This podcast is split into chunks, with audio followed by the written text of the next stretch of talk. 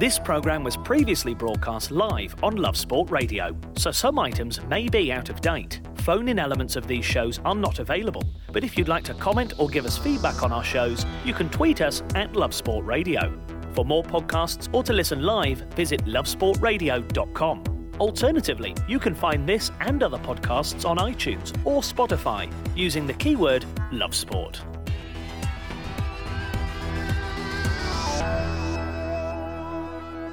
You are listening to the Arsenal Fan Show on Love Sport Radio with me, Charlie Hawkins. I'm joined in the studio with Gunners Tan, Dave Seeger, and Chris Howard. Well, for the next hour, there may have been no football on the weekend, not the real football anyway, no Premier League action, but we'll be talking about the manager, obviously, Torreira, Be- Bellerin, what is going on with some of the players, what is going on with their agents, maybe more to put it, and what is happening at the club right now. And we're going to be looking at those next run of fixtures because Arsenal, they need a win. It needs to happen this Saturday against Southampton.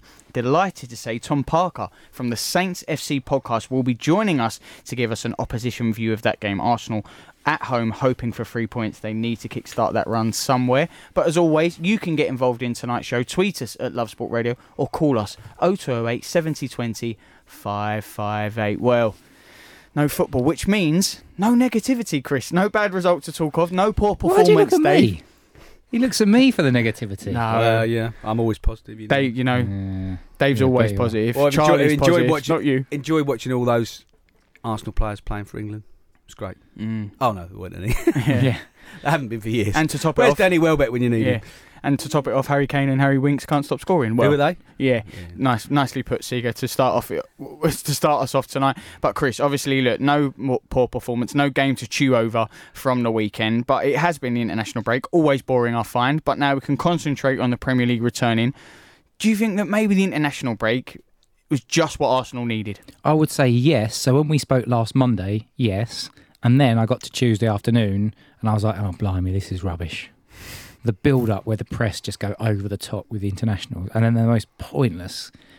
They were they were pointless, weren't they? Let's be honest with you. I didn't even know that the uh, England Kosovo game was on until I saw that it was it was came up on my uh, on my my sky hopping channel hopping ways. But Mm. yeah, I'm glad. I'm actually glad to be back into thinking about Arsenal. But I don't. Does that even happen for another day or two? Because we've got, you know, the the fallout as the players come back. There's still some internationals going on at the moment, and then we'll get Unai Emery. I mean. If he started his press conference tomorrow, we might actually get some decent sound bites by Friday because he does like to waffle, doesn't he? I know. That's that's not nice. The Emery bashing has already started. I hope we can uh, look towards the game because we've got an Arsenal fan show for an hour, so we have to look at it in some capacity. But Dave, it was interesting. Just before we started on Drive, Martin Allen said that there's two ways to look at an international break. One, the players can get away, they can recharge, recover, a change of scenery, they can forget what's going on with their domestic clubs. But the flip side is they come back, they're all happy from their international duty, then they go, oh, back to this, and this is still going on like a cloud hanging over. What way do you see it? Well, I think also uh, because of the cloud that is hanging over the team at the moment, we've also had all the agent talk and and, and, and what that's what we know about because that's been in the papers. What we don't know about is club, you know, international teammates saying, "Well, yeah, you know, maybe you should come here, or maybe you know, it's Mm. not going on there. Maybe you want to move." I mean, I saw us linked to, you know, a, a- Swiss teammate of Xhaka's as his replacement if he goes to Borussia Mönchengladbach. But I'm thinking, oh, Xhaka's really going to have sold us, isn't he? In the, in the international break there, that's really going to have happened. Can But, you uh, imagine that? Yeah, Yeah, oh, yeah, yeah, definitely, Granit, Granit. It's definitely a good move for you. Yeah, Granit, my uh, my agent said I should uh, I should come over. Talk to me about the fans. yeah. How do, how do they treat you in the stadium? Apart, apart from these two guys called Dave and Chris, they're all a bunch of idiots. I tell yeah, Yeah. He didn't even include Charlie. No, in that. that's it. Charlie's not Charlie. here tonight, so you're Out of out. sight- out of if you're not in the studio, you camp for nothing. I'm, I'm dreading the fact that the night I can't make it. But let's, let's talk about that because Dave mentioned it, what the teammates were saying, the agents. I know we're going to talk a little bit about it later, but when the agents do come out, whether it's Bellerin, whether it's Xhaka, whether it's Torreira, do you think, Dave, this is just agents being typical agents and, you know, they start the ball rolling? Or do you think some of this stuff does come specifically from the player themselves? Well, I think if it's become into the public domain, the agent is not going to do something without the player's knowledge. I don't think any player would allow their agent to speak publicly Mm. without their knowledge. If they were not ready to speak publicly about things, they would say to their agent, speak to some other agents, speak to some other clubs behind the scenes. But the fact that Torreira's agent and Bellerin's agent both seem to be quite happy to speak publicly, I don't think. I just don't see, uh, as much as my opinion of lo- agents is quite low, I don't think they do that without the players, their their their clients' permission. No, of course think, they wouldn't. Of course they wouldn't. And you, you you always do that, don't you? It's almost become the accepted thing that these players will be. They almost use the agents as a shield, don't they? Hmm. To Good cop, bad cop. So the Yeah. agent can say and go, "Oh no, my agent, you know, oh, hmm. I'm happy here." But you know, well, there was only a couple of years ago that there was that, you know, uh, cab gate sort of thing where there was that recording by a taxi driver of what a chauffeur, whatever, of Bellerin's, you know, when his agent talking in the back of the car about agitating for a move in the latter part of Wenger's reign. And I, you know, reasonable authority, I think that actually did happen. You know, so you know, Wen- he was definitely not happy towards the end of the Wenger era. But I thought under Emery, certainly last season, Bellerin was making all the right noises again. You know, he's he's a North London boy, isn't he? He's mm. not, and I think most fans would have chosen him to be captain. And this just shows a, throws a little bit of a dampener on that, really, because he's come back. He's definitely not himself yet, but you can see the signs that it's not. It's only a matter of time because he's that good. And that's the last thing you want to hear when you've got other players agitating. Does uh, it not speak to the general dressing room malaise that probably exists at the moment that you've got this sort of stuff coming out? Because this hasn't really happened to us very much in the last what four or five years or whatever it is. You don't get the players coming out and saying this sort of stuff, that, mm. those types of rumours. It does happen every once in a while when people go away on international break, but this feels like it. It, it almost feels a little bit like the rats deserting the sinking ship because when you've got players that are just like this isn't fun to be where we're not playing good football. If champions league starts to look less and less likely which again like we were talking last week what was it 17 Seventeen percent, yeah, of chance Arsenal's chances of making top four. so when you've got stuff like that the players will be thinking do you know what? My lucky i'm number. playing I, Well, I'm, hopefully I'm playing all right. So maybe i can get a move to a champions league team. And that's the likes of you get the likes of Aubameyang will be thinking i'm playing all right so maybe i should just get myself out at the end of the season Maybe it's because we're in the Arsenal bubble, we're Arsenal fans, but but it just feels like to me, Arsenal, we're we're haunted by uh, social media stuff. We saw it last week with Aubameyang posting a message, and then fans have come back and said, you know, what that was uh, meant to be about all of a sudden. But Dave, does, does it does it feel like this happens at United, elsewhere, Yeah, I'm sure, I'm sure it does. But, But, to the did- level that we're at, it just seems always a social media headline, whether it's an agent talking or you know TV outside of the grounds or other social media posts with our captain Granit Xhaka. It Well- feels really rife. Well, yes, indeed, but I would say it's it's just as if Spurs were as big a club as us, you know, you'd you'd hear it a bit more, but they're not. But it's it's definitely happening at Spurs. I mean, I heard Ricky on the station today. I mean, I was speaking to Ricky on the fans forum three months ago. He was talking about challenging for the Premier League. He's now having a debate with uh, Love Sport today as to whether the manager should be sacked or not. I mean, you know, it does change. Spurs fans are desperately unhappy. Half the Spurs fans want Pochettino, who's the Messiah, three months ago, to be sacked. So it isn't just us. But that- I think the problem with us is i- is that it Uh, it should be a new dawn. That's why it's more exacerbated because we were expecting something different than Wenger, something positive, something a new direction, a new, you know, a new setup, a new regime. All the tool, all all the tools seem to be in the you know in the right place. The players had been signed. The management structure of the club seems better. Everybody's focused, and then it's han- it's not happening. That's why it seems to be exacerbated with us. I think. No, not. I didn't mean the fans. I meant the players. We're hearing about the players like Granit Xhaka's post and Aubameyang's post on uh, Well, Instagram, no, and I now no, because we've heard about Eriksen out of our old rows. We've heard about you know um, Pogba at Man United. So I don't think it's just an Arsenal thing. I just think it, it's just like as as Chris said, it's because we are in such a bad situation. It's been like buses and you know Mm. buses in a row, hasn't it? And it does feel like the situation's been exacerbated because Unai Emery doesn't essentially have the goodwill capital to to fall back on, Yeah. like Pochettino does, which is why you're talking about half the Spurs fans want Pochettino gone. Well, I think it feels like 80, 90% of Arsenal fans want Unai Emery gone because he hasn't actually, his, his season last season had some good bits. We were backing him. And then the debacle that happened with the form at the end of the season and then that disgrace of a Europa Cup final, it, it, it really hit, hit people hard. This season, people came back and they were actually a little bit more, there was a bit more re- renewed hope. You know, Yeah. we'd done a bit more Good business window. in the, yeah. Good window. We've done a bit more business. All right, let's see what we had last season, but with some better players. Let's see Yeah, if we can get that But we do still have to take stock, and as you- I mean, we're looking at the fixtures. We've got so we've got Southampton, we've got Norwich, we've got Brighton, we've got West Ham. You know, we've got those four games before we play Man City. Now, just say we build up ahead of steam and get 12 points or 10 points and we're, we're in fifth, and we play the same system every week with the same players every week.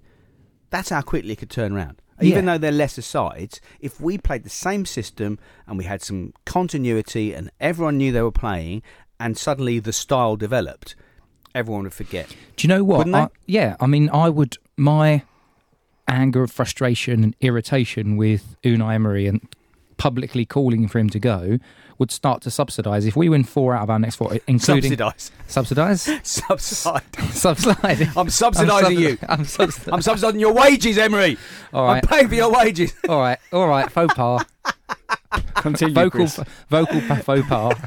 Subside. It happens. It would subside. But if you think about that, so so let's let's break it down. Arsenal, Southampton win. Yeah. Um, then Norwich away. Win. At the moment, the way we're playing, They've got I'd so many players. They've got so many players injured. Brighton at home, West Ham away. So ignore the the Europa League stuff. If he picks four wins out of four, 12 points, and we're we're looking a little bit differently, then maybe, you know, we get go to that Man City game feeling a bit more excited, bit of a renewed vigour. However, if he does not pick up four out of four, it's every single time. It feels like every single time something goes wrong, the fans are going to get right back on his back. Yeah, I think even a draw wouldn't be enough. I In any he of ne- the I think he games. needs. I think he does need to win all four. You, you mentioned there though, Chris. You said 18, uh, 80 to ninety percent. Uh, maybe already want the manager out. You said, but if we get, we have a good run of form in the next four or five games, you know, you're, the the want for the manager leaving or someone new will subside. but is, isn't this the problem though? Because can't you give that a chance? I'm, I'm very much, you know, I'm, I'm, I still don't think we should change just yet. I, I still believe in Unai, but you know, there is a potential. There is a chance for us to go on a four or five run games. It can't be that quick. Oh, if we get four or five games, then I don't mind him staying. That, that's well, no, okay. I, I, I still think he should. uh, Even four wins, I still don't think the. I don't think the performances have been good enough. Even before this current poor Mm. run, we can now look back at Watford away, Bournemouth at home, Aston Villa at home until we turned it around. There are Newcastle. Even the first game of the season, Newcastle away, we were pretty poor at times. The problem is, is that we've got lots of data points behind this current poor run, which are pointing worryingly towards the fact he's not really he doesn't really know what he's doing, uh, arguably. Um, my view is that, uh, like you, if he, if he gets four out of four, then you say, okay, well, if we're still in it, if we're still in the hunt, then then you don't change a manager if you're still in the hunt. But I just feel that the way we're playing at the moment, I cannot see us winning all four of those games with the the way that the players are playing. The confidence levels is so poor. It only takes.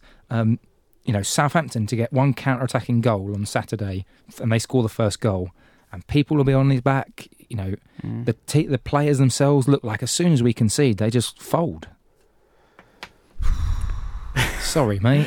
Davey, he, he's say already something, lost you. Say something positive. Well, I was just thinking of a parallel. To be honest, I would say five weeks ago, most of the media were calling for Solskjaer to be sacked. Now, most of the media are saying he's got something going. He's got the consistency. They're grinding out results. It looks like you can see a direction they're taking, and that is a complete turnaround. And it's down to a couple, and that's without Pogba. It's Martial coming back and a consistency of selection. That's what's happened. He's been able to select that front three he wanted. That might happen with Tierney and Bellerin fully fit. We might look a completely different team. I know we've said this before, but it could happen. I'm not saying it's going to happen. I'm not confident it's going to happen, but certainly Solskjaer's definitely. You know, if he hasn't turned it around completely, he's he's well on the turn at Man United. Mm. They've had a good run of results. Well, they've stopped the they tide. look like they have a, a, a consistent playing style. Rashford seemed to have his mojo back. Martial's back. They're looking like a consistent setup again. They've always been tight at the back, and and it was only I say four or five weeks ago. Everyone was like, "There's no chance he's not going to last till Christmas." So it can change. You know, it is a very it's a very fickle business, as we know. But Chris is right. You know, this is not a this season thing. This this goes back to about March last year when the form turned, and as Chris correctly said, we all we all forgot that last three months of last season because of this fantastic transfer window on paper that we had. I'm at, what, what I'm really concerned. I, I am. I don't really care about Xhaka. It's done. I do care about Lucas Torreira. I, I really feel disheartened by that because I'm not saying he's Gilberto Silva reincarnate. He's not Claude Makelele, but you know, if he was in that role week in week out, it, you know, he may not be our long term solution. But he's a better solution than Xhaka. And now we've managed to not only upset Xhaka, we've managed to upset Lucas Torreira by playing him out of position while Xhaka was getting upset. That's really frustrating. It is really frustrating. It's also really worrying. Dave said he's worried about uh, Torreira being unhappy, and he certainly is. We're going to make uh, talk about what him and his agent had to say next. We've all got one, and we're not afraid to put it on display. Our opinions, that is. Share yours now at Love Sport Radio on Twitter or call us 0208 70 20 558. Love Sport Radio, your fan station. Uh, Dave just was speaking a little bit about Torreira then. He's not happy. We're not playing him in his position. Last year, we were so excited when he signed. He had a great start to the season. Kind of hit a wall January, I think it's fair to say. We've not seen the best of him, best of him this year, but if all reports are to be believed, Dave, he's not happy, is he? Well, I don't think he was happy in the summer, to be honest, and I don't think he's been happy um, all season, and that's just been exacerbated by being asked to play in a position that he probably doesn't want to play. I mean, albeit people do forget when he started his professional career, he was a winger. Um, you know, he, he, was converted to a defensive midfield player when he was at Sampdoria. So, you know, it's not like he can't play in more advanced game. He's seen him score some good goals, um, and, and, he can thread a pass. But I just think it, it's just it's just the not knowing where he stands. And I, I, I, you know, you'd sense listening to him talk and his agent talk that he's not getting much by in the way of feedback from the manager. I mean, the manager's talking in the press about, oh yes, he's doing a great job for us on the edge of the box. He, he's got mm. attacking instincts, and you think that's. I wonder if he's having that conversation with Lucas Torreira because you get the impression from the agent that there hasn't been those conversations going on, and he's just been asked to do a job that he wasn't expected to be asked to do. You know? Bear with me here, and I'm probably being a little bit cynical. Well, I am. I feel that this is a great scapegoat for Torreira to say, I'm not being played in my position. I believe he's not happy either way. You know, I don't yeah. know whether it's the climate, the weather, the language. He doesn't really want to be. I think he'd love to go back to Serie A. Napoli, AC Milan, apparently, you know, uh, are in, uh, interested in his service. For me, this feels like that plays perfectly into that situation. If we were winning and he was playing there, we heard some of the rumours still last year. I don't know if he's overly happy playing in the Premier League, playing mm. with Arsenal and playing in England, Chris. Yeah, um, I think winning also helps, doesn't it? Mm. You know, if we're uh, top of the league right now and he's playing in a winning team, then everyone. Well, you see the way he reacts team, when, when, things so. are going well. Mm. You know, when he scores, he yeah, you know. yeah, exactly. So. I think the Torreira situation is an interesting one. I think the communication actually is an important point to bring up on because I've heard this a couple of times about um, Emery's communication style because people often compare it to Wenger's. Who, he was a brilliant communicator, but also he'd always put his arm around people. And Emery doesn't seem like he's that sort of guy. So I wonder if there's there's part of that. But he's, he has been played out of position, and some of the co- comments from was it Pablo Benacer, the Bentaker, whatever it is, the agent that is worrying. And my worry is that we're going to end up having to we're going to end up shipping out players just because we've got a guy who's not playing in the right position. Square pegs in round holes. Mm, well, a bigger worry is like Dave said, we can't afford to lose Torreira and Xhaka. No, we can't. I mean, however. However highly, and I think most of us do rate Guendouzi and Willock very highly, you got to remember that those two and Ceballos are all, you know, between sort of twenty and twenty-two. You know, you, you, you know, however good they are, however talented they are, and we don't know how long. I, I assume Ceballos is, is only a minor strain, so I assume he's going to be available at the weekend. But you still got, if you're going to play 4 3 3, and if he does go back to that, that's three players playing for Arsenal, one of the biggest clubs in Europe, who are all under 22 in, in, you know as as the engine room you need some experience in there which is mm. why I think he relied so heavily on Xhaka and you know, Xhaka wasn't really good enough potentially, but he still had the experience and the calming influence in the same way that Arteta did when he was playing with Song or Wilshere or Ramsey when they were younger players. You just need that one player who's going to be that calming influence. So if we lose, if we were in a situation, because Torreira's not even that old, Xhaka is experienced. If we lose Xhaka and Torreira, I think there's two things. He either has to buy or he has to make a decision to play David Luiz in midfield. They're the two options. And I think the latter one is a distinct possibility going forward. Do you think there's a case where we we lose both in January or, or one? Because I, I, can't see. I think Arsenal, with with the way they've handled business and contracts, if they are if they're both resigned to losing them, I don't think it'll be to the summer tip for both. Well, only, well, it will only happen if if as I say, if they've if Emery's made a decision that now Holding's fit, Chambers is playing well, you know, Mustafi's actually playing well in Europe, and he's got so he's got four centre backs apart from David Luiz. If he thinks he can trust two of them, and he's going to go back to four two three one, then he could play David Luiz alongside a Willock or a Guendouzi without any shadow of a doubt. Because I think I think most international football experts would say that's David Luiz's best position. Mm. But so that's a possibility. Otherwise, yes, I wouldn't do it unless they've got a guaranteed replacement to come So, in. Charlie, did I hear you say that you think that neither Xhaka or Torreira will go until the summer? No, what both would. I, I, I don't think uh, I don't think they'll let I don't, I actually yeah I don't think they'll let either go if they do it'll be Xhaka they won't let Torreira go until I, the summer. I think I'll be really interested to see what happens when Emery does his press conference this week because and whether the the questions are asked about whether Xhaka gets into the squad. Because if he basically says something along the lines of oh you know he's not quite ready or something like Well, he's that played well two games for ex- Switzerland. exactly. He's played a couple of times for Switzerland with a big smiling face on an Instagram post with the you know subtle comments about happiness and whatever it is. He can play. He's ready to play. He's match fit. If Emery doesn't put him into the team, I think that's him done, and I think they'll just ship him in January. Mm, I, I, I think I'm absolutely crazy, and you and you two both tell me that. But for some strange reason, I don't think Shaq has done at Arsenal. I just really, I don't know why. I think he will. There's going to be a way he finds a way back in. I'm, I, I, I, honestly, I can't see him going. I, I tend to agree, actually. Really? Yeah, I feel I- like we're I- definitely in the minority, Dave. No, I, I just. Özil found a way back.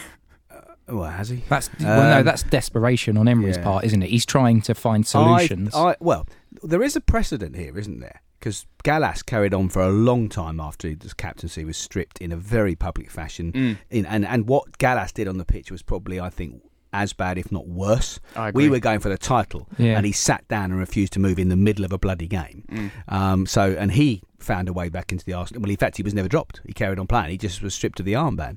So there is a precedent, um, and I just I keep coming back to the fact that there has to be an older head in that midfield with all these youngsters. So it's going to be Xhaka, or it's going to be David Luiz, or we buy. They're the three options. But I, I just I do quite like the idea of David Luiz playing as the defensive midfield player if Torreira's not happy. That worries me. I quite like the idea of someone Really? playing Mm. alongside alongside Granit Xhaka as a proper defensive midfielder, a ball-winning midfielder alongside Xhaka Well, would we had probably that work last quite well. Yeah, and it worked when it uh, uh, towards when we got to about this time last year. It was actually working. Xhaka and Torreira alongside each other was working. And now, for some weird reason, he's pulled out uh, Torreira, or he's playing him a more advanced, pressing higher, which I don't think has worked. And Granit Xhaka, we all know the situation there, but his form has suffered as well, being sat alongside Matteo Guendouzi. Oh, I, I Yeah, I think also that the the other thing that's happened is he's he's moved from the four two three one with a pressing ten, which he did most of last until we moved to the back three last year. He was playing Ramsey in that pressing ten role, which is why he wasn't letting Ozil play there. And and I think if he was playing the four two three one, I don't think he's ever going to play a part. I don't think he wants to play a passing ten. It's like if you look at the way Oxlade Chamberlain played for England in the four two three one, or the way you know that that's a running ten. He can pass the ball, but you know he can he can beat a man as well. That's what he wants. He wants someone who's going to be able to press their their their, their, defence. And Ramsey was that player. Whatever reason, he's not with us anymore. So I think that's when we saw the best of Torreira and Xhaka when Ramsey when all three of them were playing. But it wasn't in a four three three. It was more. Hmm. It was a slightly different formation. So Torreira just doesn't seem to know on the right of the 4-3-3 exactly what it is. You know, is it a 4-1-2-3 or is it 4-2? And if it's a 4-2 are sitting and one's got a roving role, he seems to have been the one with the roving role and he hasn't got a clue what he's hmm. supposed to be doing. And then you go back to the commu- we go back to the communication issue. I mean, if if he doesn't know or doesn't look like he knows what his actual instructions are, then ultimately who's the one that's giving him? Is it Emery? Maybe I'm bashing Emery too much. Maybe it's not him. Maybe the the player is not delivering, and maybe that's why you know he's he's not really played as much. But there's yeah something's not right there, and we've got a very very good, competent defensive ball winning midfielder who's not being played in a position that everyone apart from the Arsenal coaching staff seem to know how to play. When we're talking about the formations, Dave, you mentioned a lot there. What if he sticks to the three at the back with the two wing backs, and, and it's completely different? What, what what do you think of that as well? Well, we said that two weeks ago, didn't Mm. we? Charlie and I said that w- we thought he, he would drift to that and, and the players would suit that because there's no doubt a fully fit Tierney and a fully fit Bellerin will probably quite enjoy that. And it does solve a problem of, you know, the fact that we haven't got enough good central midfield players because, you know, it, there's more stability behind them. But I'm I'm not convinced. Uh, I've never seen us play I think probably handful of games where we've had actually had. Everyone says we should, but when we have Lacazette and Aubameyang as a two, I'm trying. I'm struggling to think of more than three or four games where it's actually worked. Mm. You know, it feels like it should it work. feels like it should work, but I just think right now he's got to go for a team rather than the players. He's got to stop shoehorning, and I think personally, it means that he has to choose. I've said this before on the station. He has to choose between Lacazette and Aubameyang as his starter, and I think Martinelli or or or Reiss Nelson if fit. You know that he needs. You know he needs Pepe on one side and one of the other two on the other side. More naturally wide forwards, cutting in, going past their man. Just give us a bit more width and, and just go back to a four-two-three-one. But it means rotating the centre forward. The prob- and that means Laca will probably, you know, want to leave as well at the end of the season. But I just don't. I just. I've never seen it really work. They obviously play well together when Aubameyang's on the left, but he's in such a rich vein of form. Do we want to push him back out on the left? I don't think we do. Mm. I mean, the problem is, is that when when they've been playing together recently, the form of the whole team has just Yeah, been so yeah, rubbish that that hasn't impacted. But you know, you can't take that point going back to last season. Even at times, it didn't seem to work as well. But they haven't, like you said. I'm trying to think. The Crystal Palace game, he played a 4-4-2. He started off with, Yeah. and well, we get two goals up, but that was just from two set pieces. So, can you say that worked? I don't really know. Mm, well, we're talking about formations and where the club is at right now. We're going to talk a little bit about that, talk a little bit more about the manager, and look towards that game with Southampton, which is a huge game on the weekend. For the fans, by the fans. Love Sport Radio. You're listening to the Arsenal fan show on Love Sport Radio with me, Charlie Hawkins. I'm joined in the studio with Gunners Tan, Dave Seeger, and Chris Howard. You can still have your say on tonight's show. Tweet us at Love Sport Radio or call us 0208 70 20 558. You can also WhatsApp on the same number. Let's quickly talk then because obviously, have our feelings changed towards the manager at all with the international break? Because we mentioned it earlier, Chris. You know, you're in that little bubble. Maybe you think, oh, maybe I am being a bit too harsh. Maybe it is a bit of a knee jerk reaction. Or now that you've had time to reflect, you still feel the same, if not worse. I don't feel worse. That's good. That's, let's move on to Dave. That's a pleasant start. um, I, yeah, I think as I said before the international break, in some ways Emery's a lucky boy because we've got four very winnable fixtures. As as far as I'm concerned, it's you win those four fixtures, mate, and then we'll see how you're getting on once we get onto there. I mean, the Europa League ones we should beat Frankfurt, and then that's it, done and dusted in theory. Um, we were But- just also talking about formations actually, and we talked about this last week. Um, my view is that four two three one is the way to go forward, dropping Torreira back into that sort of defensive hole. Um, Bellerin and Tierney starting, play Leno, play Luiz. I'm not really sure about Sokratis or who else plays there. Chambers on. I don't know who plays alongside Torreira though, because I don't think Gandu- I think Ganduzi is believing a bit of his own hype at the moment. Um, He's so definitely I'm not, not sure. been as good the last few games. Yeah, I'm not sure he's that good. I would Chambers, play. Chambers Yeah. and Torreira. He Yeah. won't. He won't drop Guendouzi. No, he won't. But, But, uh, is that the right thing to do? Because when I've seen Ganduzi and Torreira together, it doesn't always feel like it works. Mm. It's not been very often though. I tell you what, though, it, no, it was quite at the end of last season. It wasn't working, and I thought Torreira was struggling with the Premier League at the end of last season because he only played 25 games for Sampdoria the previous season. He, he, as you say, he went off the ball from about January, February, and it didn't help him playing with Guendouzi and not Xhaka. Was Xhaka injured? I can't remember, but there were Mm. games where those two played together. And Guendouzi also went off the ball badly at the end of last season because of just being overplayed as a 20 year old or 19 year old. He just played far too many games. So I think both of those two were struggling. They were running on treacle at the end of last season. So I don't think we can judge them as a pair on how bad they were at the end of last season. I don't know how many times I've seen them play in a two this season. Probably once, twice. Mhm. So I I- can't- I I'm cer- trying to struggle. I'd certainly try it, but then again, if if Ceballos is fit, then I think we have to give Ceballos a run of games. Particularly as he subs, he said he doesn't want to go back to Real Madrid, which is interesting. Mm. You know, I don't think any Arsenal fans are.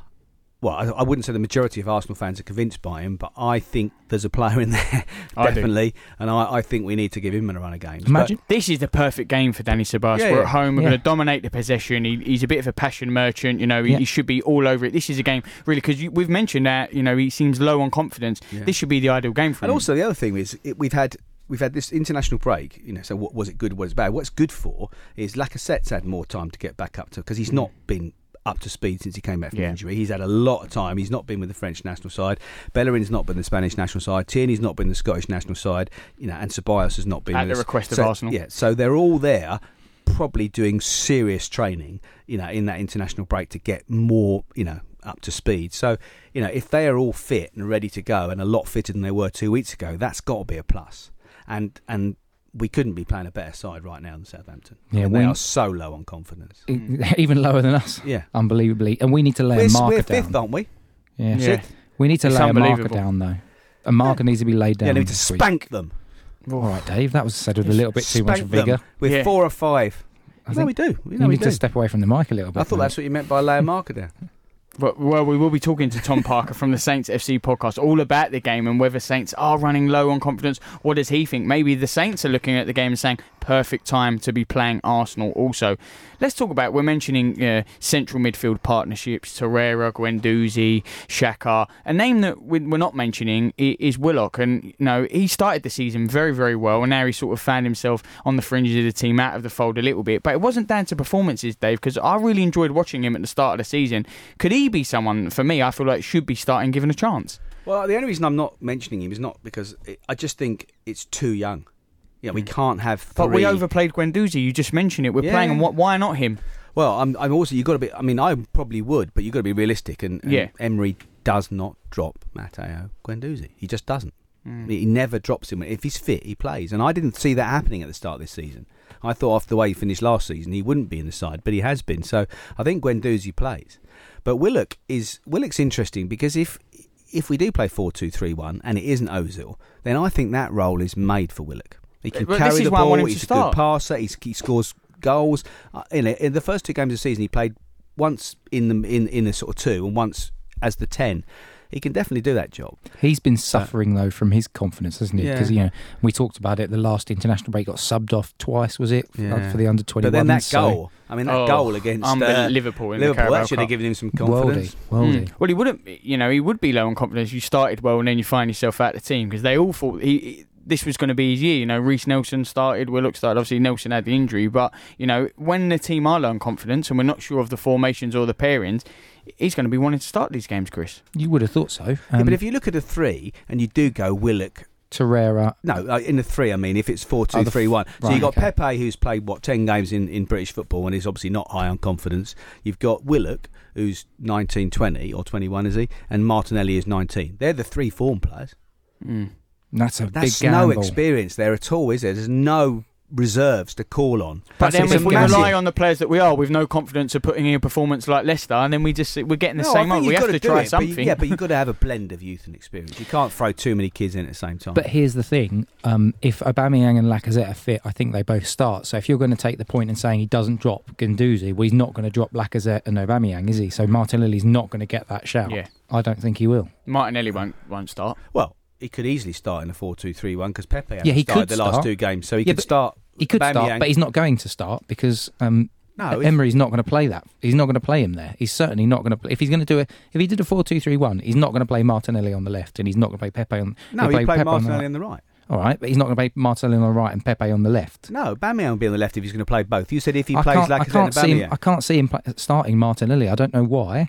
I, I just have this feeling that he's, he won't go down that route. It's almost the, the, the antithesis of Guendouzi always starting. I just I've got this feeling about But, but if you're saying you think you hope it's going to be 4 2 3 1, then Aubameyang's back on the left then for you the weekend. It's, not. Yeah, I think I think he will. I think that's that's what he'll go through for. Or he might try this four four two again. Play those two up top. You know, if Ceballos comes back in, he played left. Not sure that worked, but play Pepe on the right. I've got a feeling that had some circumstances not gone against us on Crystal Palace, then he would have seen that as all right. That's my blueprint, and we'd we'd have seen that a lot more. Hmm. Mm. Let's quickly talk about Matthew Upson because he's been saying some things about his former club this week, saying that uh, Emery, you know, obviously it was any task to follow a manager like Arsene Wenger with the amount of time he had at the club is going to be difficult. You just have to look at Man United. But he said made some mistakes. The key mistakes should have spent more on a defence. Shouldn't have gone out and spent 70 million on Pepe. Should have gone out and bolstered the defence. He did. He bought Tierney. We bought uh, William. Uh, Saliba. Yeah, who, who obviously he's not here this year, and he's had a, fa- a, a fair injury this year as also. But he has. It's just you know this is the way it's gone. You think Matthew Upson uh, fair there, Chris? I don't think he is fair. I think Arsenal identified players they wanted. They've wanted Tierney for a while. They, you know, they didn't. They they played the slightly longer game, but they got him. They identified Saliba and they got him eventually. But the caveat was, well, you you can you can have him, but you have him in a year. So Arsenal took that decision. So I kind of And he understand. also also he wanted you know with Iwobi and Mkhitaryan not being naturally wide players playing wide and coming in all the time. I think he wanted a natural wide player, and Pepe Mm. was obviously the man he Yeah. identified. So I think it's not that. I think there's been some form of a of a breakdown in the confidence, in perhaps the way that the team are set up and communicated, the the the formations that he's put together have, have seemed it's changing, it's chopping and changing every week. The personnel in certain positions has just seemed a little bit random at times. Mkhitaryan's thrown in his two pennies worth this week as well, hasn't he? Has he? What's oh he yeah, said? no, he was saying that he, you know, he, he lost all confidence because Emery just wanted him to sort of support the fullback all the time, tuck in and play, not play with any width, and it was instructions. He followed instructions and he couldn't express himself at all, so he lost confidence. He blamed it on Emery. Mm, Do we think that he's telling the truth there? Because Well, we he always does seem to be two playing sides all of the right at the moment. Yeah. Is he playing all right at Roma? I just don't watch enough Italian football to, to tell. He's but- playing about as well as Chris Smalling, I think, who's actually had a new lease of life at Roma. So. No, he's, he's he's playing with more confidence. That's what he's saying. He's allowed to express himself. He's obviously he is an he is an expressive player. He's a talented player. He didn't become a bad player. He just didn't play well for Arsenal. So now he's saying it was, you know, man, manager's instructions.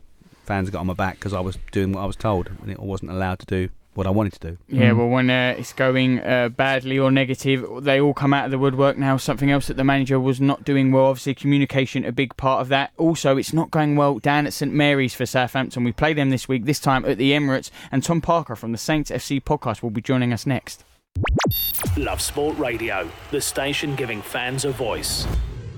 You are listening to the Arsenal Fan Show on Love Sport Radio with me, Charlie Hawkins. I'm joined in the studio with Gunners Tan, Dave Seeger, and Chris Howard. We were talking everything where Arsenal concerned, but looking ahead towards that game on the weekend with Southampton. Saints not in the best of form as well. Perfect time for Arsenal to be playing them, or is it the perfect time for Saints to come up to the Emirates and kickstart their season because they are languishing down the bottom of the Premier League? Well, joining us now is Tom Parker from the Saints FC podcast. Tom, not going well for Saints. Obviously, the last few results playing City twice, losing 9 0 to Leicester, losing against Everton, what was a massive clash before the uh, international break. Both sides down there. Not enough confidence for Saints at the minute. It is Arsenal on the weekend. What are your thoughts ahead of this one? Well, I think Arsenal is a funny game, isn't it? Because on paper, there's no way Saints should get anything from this game. Arsenal have got a better squad. Uh, they're at home. Everything's going for them. But, you know, I'm an optimist, and you feel that Arsenal are a bit weak at home. They're prone to a mistake. If Saints can get at them, you know, there's every chance we can try and get something from the game. The problem is, is whether Ralph can raise the players to do that. Hey Tom, it's Chris here. So a quick question. So I, I recall Ralph's first game, which was against us, and um, you know a new manager bounce, plus the fact that you know Arsenal like to give everybody a chance away from home when we're away, away from home. What's different about the energised approach to Southampton in that in that opening sort of three months of his his his reign as manager compared to what's been happening this season? As somebody who doesn't really ever watch Southampton. Well, we've we've in recent weeks, not not so much all season. We started off the season with a very poor away game at Burnley. We were then doing okay. Then the wheels have really completely fallen off following the home loss at Bournemouth.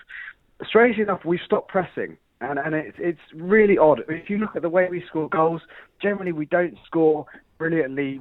You know, we don't score Arsenal goals. I'm talking lots of intricate passes, slicing teams open you know, the sort of Raheem Sterling tapping at the back post goals. We score goals by putting teams under pressure, forcing them to make mistakes. Uh, Danny Ings has got two goals from uh, forcing goalkeepers into hitting the ball into him from one yard out. So already this goals, already this season. So Take a few of those Arsenal right now. Goals. Yeah, I mean that's how we score goals. The worrying thing for Saints is they seem to have stopped pressing. And if you look since the Tottenham game where we lost 2-1 again, you know, arguably because we got sorry from that game, we've stopped pressing as high up the pitch. Now we've had a lot of in- a lot of injuries, but the worry is is that if Ralph can't get the players motivated, particularly home game against Everton, which you mentioned earlier, that was all to play for. Everton having not won an away game since March, they're in pretty torrid form themselves. Ahead of an international break, could Ralph, could the players raise their game? Could Ralph get them motivated? And he couldn't. It was one of the worst performances you'll ever see. And I think a large part of that is for whatever reason, whether the players aren't carrying out Ralph's instructions or Ralph's asking them not to, we're not pressing. And that means that if we're not pressing, we're not creating chances. So, how much are the fans still behind Hassan Hasenhüttl, or is is it turned now? Like, do you still back him as a collective, or where's the where's the sentiment at at the moment?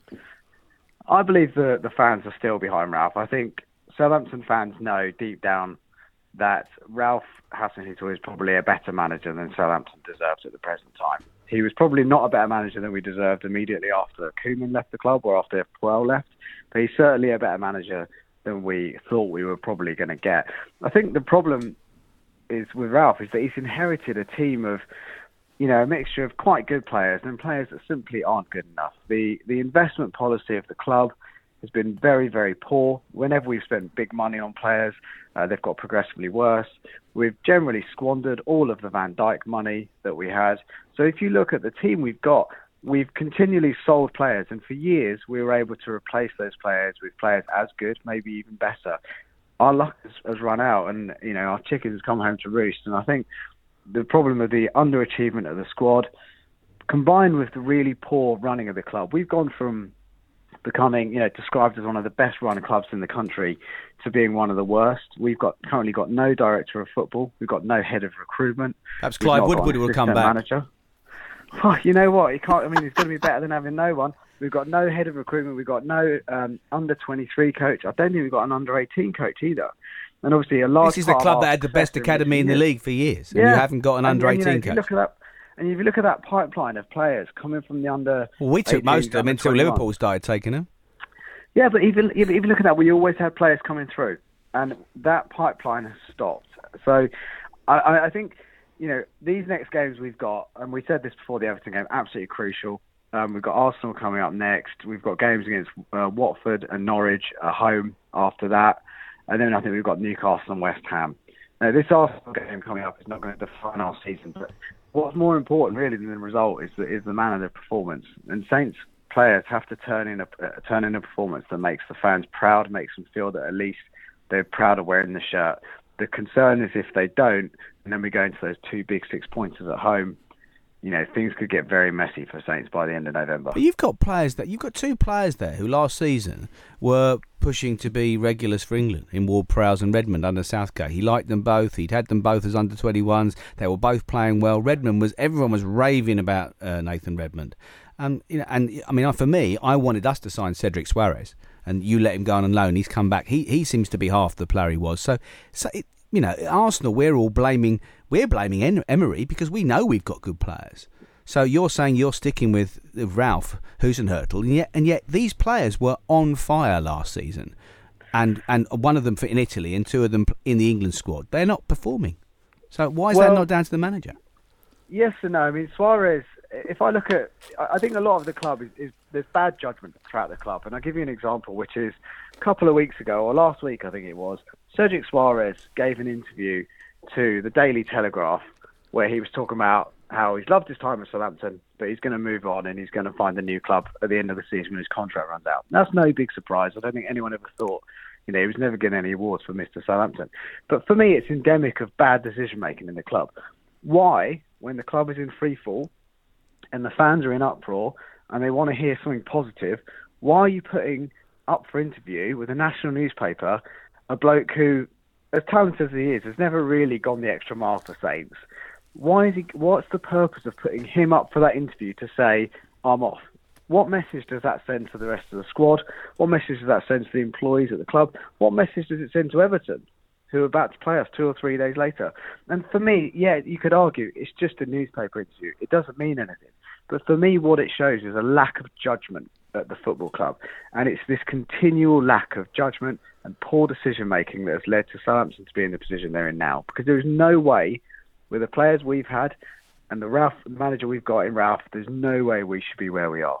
But what, the table doesn't lie. The table doesn't lie. Tom, you said this is a game that Southampton they need to get points from. They need to be up from it. We need to see a performance, very much like the Arsenal side. We've been saying for the past hour, we need to see a performance. So both teams are going to have to be really up for it. We're going to have to match Southampton's intensity on the weekend. But Tom, million dollar question: What is your score prediction for the weekend?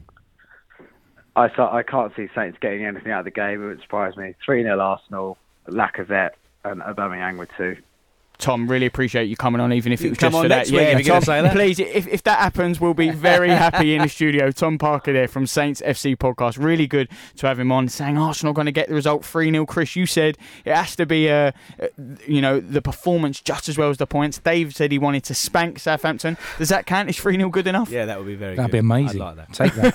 Have we Even got, if have it's one got- of those have we got rubbish. time to talk about the really big story of the week? Massive story of the We week. We haven't talked about Ian Wright yet, have we? Dave, do you know what? I didn't. I wasn't expecting that. Touche, touche.